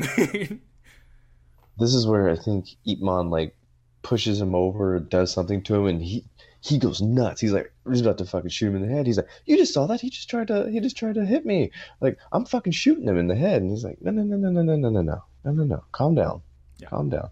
He's not having it, dude. Like, he does not like Ip Man at all. He just wants to kill him Sato, like I said, has some impulse control problems that are like very much. you never give that man a stick, like because he will swing it. It's interesting. Um, I think you should look into watching The Man in High Castle. Uh, Watched if the you first heard, any- episode, oh, you watched the first episode. a long time. Um, you should you should keep watching it. Um, it's it's really interesting, especially um, who um, Luke and um, uh, la, la, Shang Tsung. Oh, Kerry Hiroyuki Tagawa. Yeah, he's a main he's he's a main character in this show, and I I think you would like the the Japanese thread of the show. I think it's well, I think it's all really interesting. Um, I've but heard very good things. Man, I, I have a weird relationship when it comes to that particular era of Japanese history. well, 'Cause it, it's not Japanese history. That's the thing. It's it's theoretical. This is I, all I know, if. I, I know, but like the the imagery and the feel of it, it's it's just always difficult because like I'm I'm hundred percent American, but Mhm. and yet you know my cult like blood heritage, I guess it's it's still it's still difficult sometimes. It's I still feel an element of like shame regarding all that stuff that had nothing to do with me or my family. I understand. But it's That's- it's it's weird. I- can't quite explain it. That's why when I was in Japan, they're like, "Do you want to go to go see Hiroshima or Nagasaki?" I'm like, "No, I don't want to go see that at all." I don't. I, I felt like it was disrespectful. I'm like, I, no. I tried to watch the the Ken Burns documentary about World War II. Mhm. I mean, he's a fantastic documentarian, but I couldn't even get past the 1930s. Like. It, it was all because of the stuff happening in the Pacific. Because I, I I know what I know, and it's like it's all bad. None of it's none of it's good stuff. Well, it's actually interesting. Um, so they were during this time when this movie was taking place, Japanese occupation. Um, Post World War II, we would go straight into um, Chinese Civil War, Yeah. if I'm not mistaken. Uh, and then that's when um, the the PRC comes up with uh, Mao. Um, but yeah, that uh, the Man in High Castle. I think you should you should try to revisit it. It's- Maybe I will, because I have heard very good things from a lot of people. It's it's a really fascinating show. I think it's it's really interesting, and the the main the main villain is um, from Dark the guy from Dark City. He's also Oh, in a Rufus, Knight's Tale. Rufus Sewell. hmm He is really good in this show. I like. Um, He's he's got he might good evil face. he might be the best character in the whole show. Um, but I also like Shang Tsung. But anyway, um, Johnny Tsunami's grandpa from the Disney Channel movie. um, so yeah, uh, the fight is on. Uh, they built, they like erect a stage in the center of town where we began the film. I, appreciate that because they really spent a lot of time erecting this uh, this this town square. Like this this was really good, and I like all the signs. Like it. It's it's neat because when you're going down like the the street, you can see all the signs like you would in like modern day, um, modern day Hong Kong or something like that, just like clustered and, and congested. And it was just kind of neat to see how they recreated. it. I wanted to see pictures from that time too to see how much of it looks similar. Um, actually but I like one of the bigger pluses in uh in the Donnie Yen and Wilson Yip uh, Yip Man movies. Uh, the production values, like the set design and the music and the costuming and stuff. mhm. Um, the other Ip Man movies are noticeably cheaper and have less attention to detail. Um, but um, Ip Man 2 moves the story to Hong Kong. And again, the presentation of the city is a is a highlight. It's really neat. Well, I don't. As much as this was this was originally thought of to be a, this was only supposed to be a one and done. It felt like with the ending. Um, I think it was. I, I, I really think it wasn't intended to be a series. Um, This thing won like this thing won a lot of awards and a lot. It had a lot of nominations too. no, A nomination. I think it's a very a nominations. De- depacketated a nominations. Um, Uh, It's. I mean, I I hold it in very high regard as a very approachable uh, martial arts film. Like it, it, the most of the storytelling is very elemental. Um, it crosses language and culture boundaries, where it's just like anybody can watch this and understand why the characters feel the way they do. Anybody can watch it and appreciate the martial arts. It's it has a it has a wide like universal appeal. Um, um, this final fight scene, I was surprised at how short it was. To be honest with you, me too. I think everyone. Uh, it's very anticlimactic in that way. Mm-hmm. Uh, I think part um, of it may have had to do with the the actor um, not being the type of martial artist that they needed to do these this kind of choreography. Um, so you, I mean, there's only so many shots you can do behind the back, and and even the editing is very tight he's not that great, honestly. Um, like he's not scary at all. I mean, his his he's supposed to be kind of intimidating. Like I don't find him intimidating at all. Like why didn't you just spend the money and get like an actual martial art, like somebody who can go toe to toe with Donnie Yen? I think that I don't oh, think that was the point. Um, to me, it's it's a it's a little flat. Like I would have appreciated a better finale, because I mean that's how I like my movies with the big fight at the end. Um, but seems like the the main aim of the story was like go China, and the most effective way to do that is have their guy, you know, whip ass. oh, I gotta pee. I'll be right back.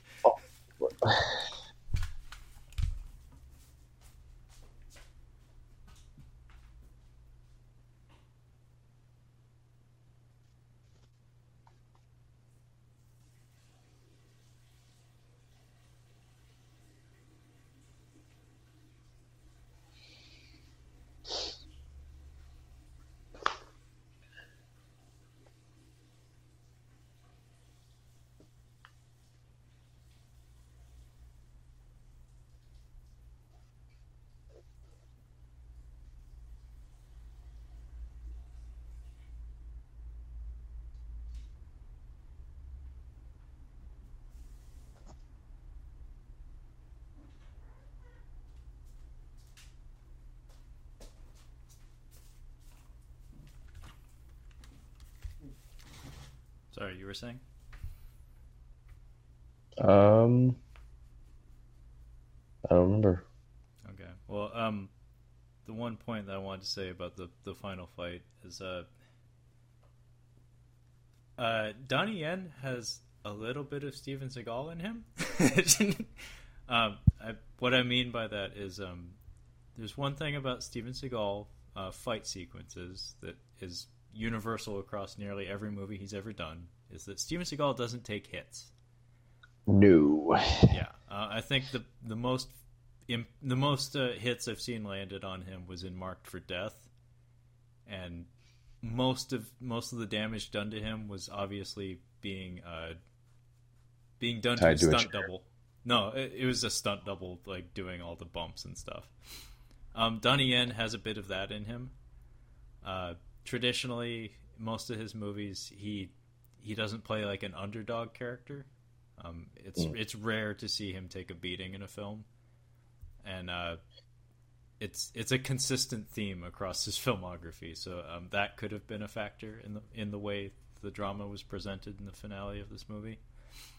Well, in American, I think in American action movies or just in in general, we don't celebrate skill more or less we celebrate toughness. Like think about Mel Gibson movies. Like you can lay that man a beating, but he's he's so much tougher than you that he's gonna come out on top.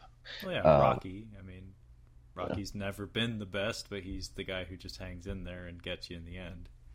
Wasn't it the whole thread in uh, Raging Bull? Was that Jake LaMotta? Like you could just keep punching him and punching him. He's like, "Yeah, I'm fine. It doesn't do nothing to me." Yeah, no, he was a supremely tough individual. Um, he was also noted for playing possum a lot of times, so he would hmm. allow himself to take those beatings uh, to sucker people into getting in too close or letting their guard down. Mm-hmm. But yeah, a lot of times, yeah, it's kind of a theme in, in American cinema in particular. we don't Um, have skills. We just have. Yeah, we may not be good at it, but you're not going to beat us at it. Yeah, I mean the the line from Raging Bull is "You never knocked me down, Ray. You never knocked me down. you never got me down." Mm. Um, but yeah, I think it's more of a Donnie Yen thing, to be honest. Because I mean, like, look at Jackie Chan. He he gets off on playing a bit of a martyr at times too. Like he, he gets hit though. yeah, Jackie Chan, like he revels in it. Like he he loves getting knocked around. He's he, he's very skillful, but also he's very tough. So he's that's why we loved him so much in America. hmm And then there's a Bruce Lee who was he typically didn't get knocked around too much in his movies, except in like the finale, and then like he would it would be like a first half, second half kind of affair where it's like Kareem Abdul-Jabbar has him for a bit in the first half, and then it's all Bruce, and then Chuck Norris has him a bit in the first half, and that's all Bruce. Well, this is a perfect time to bring up um, the significance of Ip Man and uh, Bruce Lee. Was that um, Bruce Lee was a pupil of Ip Man, and I read that there was a whole bunch more that were directly uh, trained by him. I have no idea who any of them are. I've never heard of a single one of them. The only one I know, of course, is Bruce Lee, and they actually mentioned it at the end of the film. Um, but that's kind of what I thought of with this movie. I was like, he's not taking any hits. He's not breaking a sweat. It doesn't even look like he's trying. And I'm thinking back to like Enter the Dragon. I'm like, that's kind of how Bruce Lee's character is. Like he just doesn't. He just takes on everybody easily. And I thought maybe that was kind of keeping into that thread. Like Bruce Lee was so good, so Man was so much better. Like you couldn't do anything to him. Like that's how good he was. But that's that's what I registered that was. I didn't think it was a Donnie Yen thing, but then again, I don't know Donnie Yen that well. Well, no, I mean it. It could be that, especially since um, it's actually almost a joke at this point. They've been trying to worm uh, Bruce Lee into the story of this series since day one, basically. So Mhm. every time one of these sequels comes out, uh, it's understood that there's probably not going to be another one. So we get the first movie, and then it ends.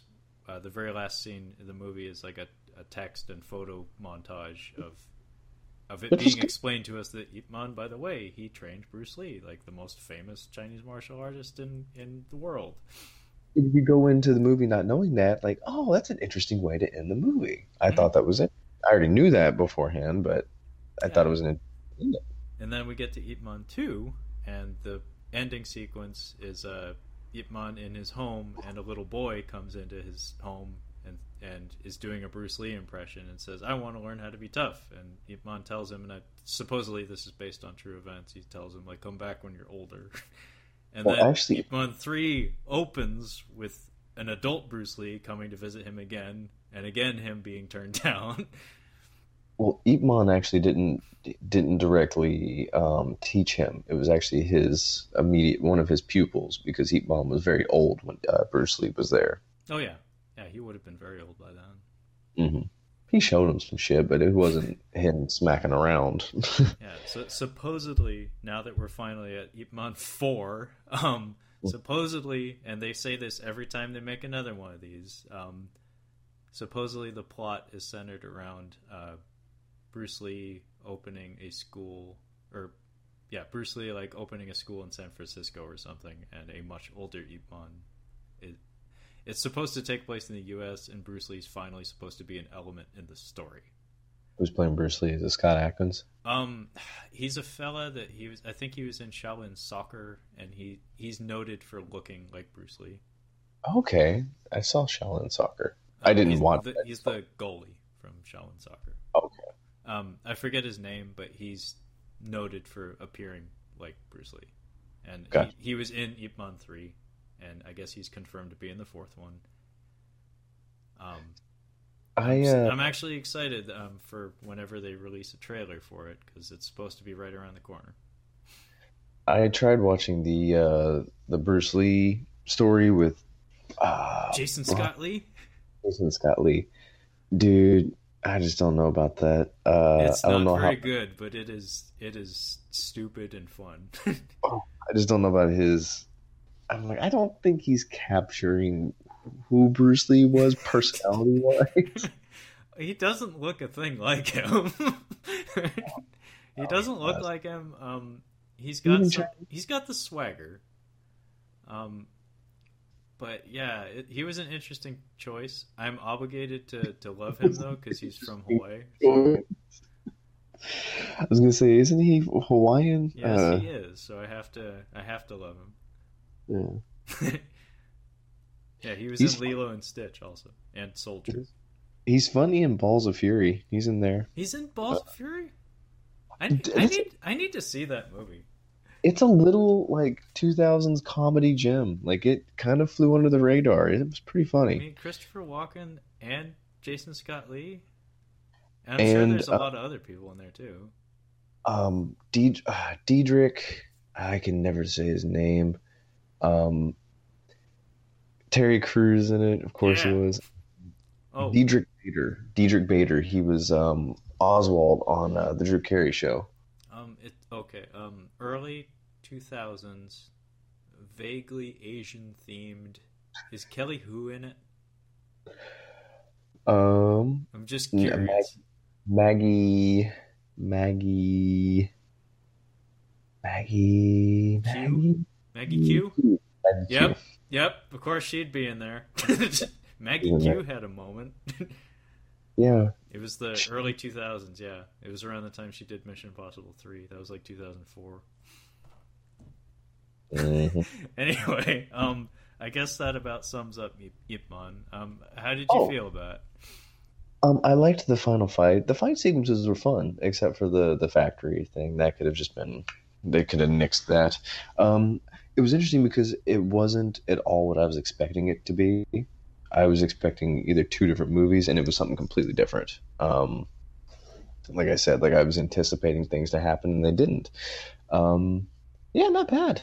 Uh, Um, Kind of- it's interesting because um, I'm I'm actually curious. Would you be interested in seeing the other films in the series? probably not. Okay. Um, I Um, would rather go back and watch some older kung fu movies. Um, there was actually in this, I was watching this. There was a Kung Pao Enter the Fist moment uh, where she's um, tending to his wounds after he beats the shit out of those ten kids. Mhm. Um, they look like they look like children. I'm sorry, the Oh, yeah, guys he was. um, I think they're really small because he's like five five. yeah, they're and, and he not. looked larger than them. They were children. They look like they were Um, but she's she's tending to his hands. And I don't remember if you remember. I don't know if you remember Kung Pao Enter the Fist, but she's like washing his hands. She's like, "Does that hurt?" And she's like, "No." And so she squeezes like lemon juice on it, and he's like, "What about now?" And she's like, "No." And she's like, "Put salt and alcohol." Like, "No, it doesn't hurt at all." And then she breaks a thermometer. in there, and it just that that scene just popped into. She's like, "What about now?" And he's just like, "You just broke a thermometer in my hand." But just him taking her taking care of his uh, his hands after they were all busted was they just. popped. I, I No, enjoyed I, wouldn't- enjoyed Kung Pao. Like I thought it was No. fun. I want to go back and watch some um some older some older kung fu movies. Um, not so much modern day. I'd like to see some of the older stuff. Hmm. Um, See, I'm I don't not know as if you- well. I'm not as well versed in like the uh, the Shaw Brothers era, like the '60s kind of stuff, like um, Mhm. '60s, '70s around there. Um, I'm more into like the '80s and onward, I guess. So like What Jack, about- Jackie Chan era onward, I guess. oh, okay. What about Sonny Chiba? Sonny Chiba doesn't count because he's Japanese. Um, funny you should mention it though. Uh, I just saw announced yesterday uh, the Street Fighter collection on Blu-ray for the first time in this in the U.S. Um, by uh, Shout Factory. I'm buying that shit. Is it the cart?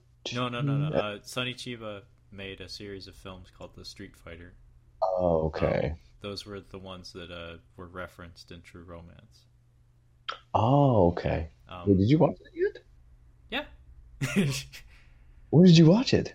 um, when we were planning the triple threat with my brother.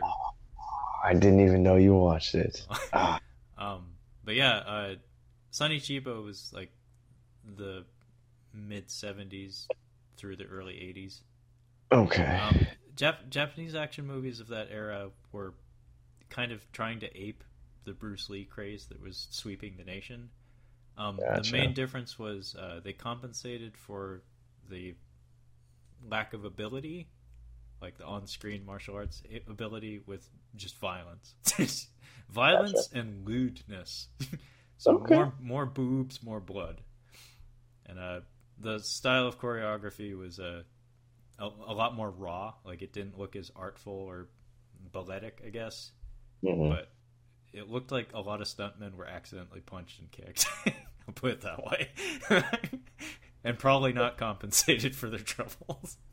Ooh, you. Okay. But, um, Yeah. The Ip Man movies, though, I, uh, what's interesting is this one establishes a formula um, that carries on throughout the whole series. Basically, is first half is like domestic affairs, so like Chinese on Chinese violence. Second half is uh, point the finger at the foreign devil and fuck them up.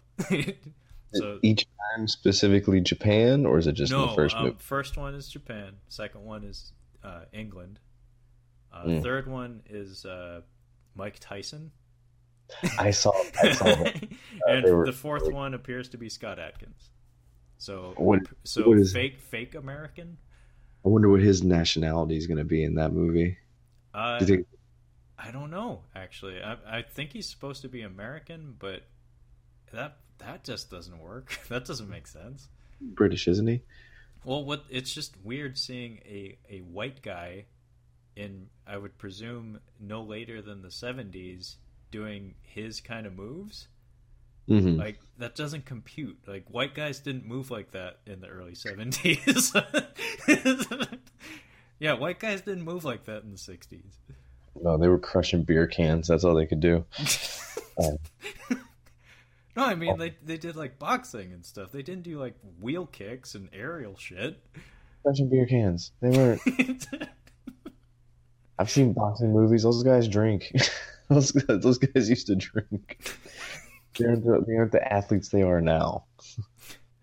Jake Right. LaMotta's a smoker. I think he's been a smoker his whole life. Dude, he only just died like a couple years ago. He like He out, he outlived most of his his contemporaries. It was incredible. He did. He was he was Doug Stanhope's uh, next door neighbor. Uh, he had a he has a funny bit about him on one of his stand up specials, Beer Hall Putsch. Uh, a bit about Jake LaMotta. Huh. Uh, I will check that out. Well, anyway, uh, thank you, Kyle, for catching up on Ip Man. I know it was a little out of your wheelhouse, but uh, I've Oh. seen worse. alrighty. Well, uh, thanks for joining us. Tune in next time. Yeah.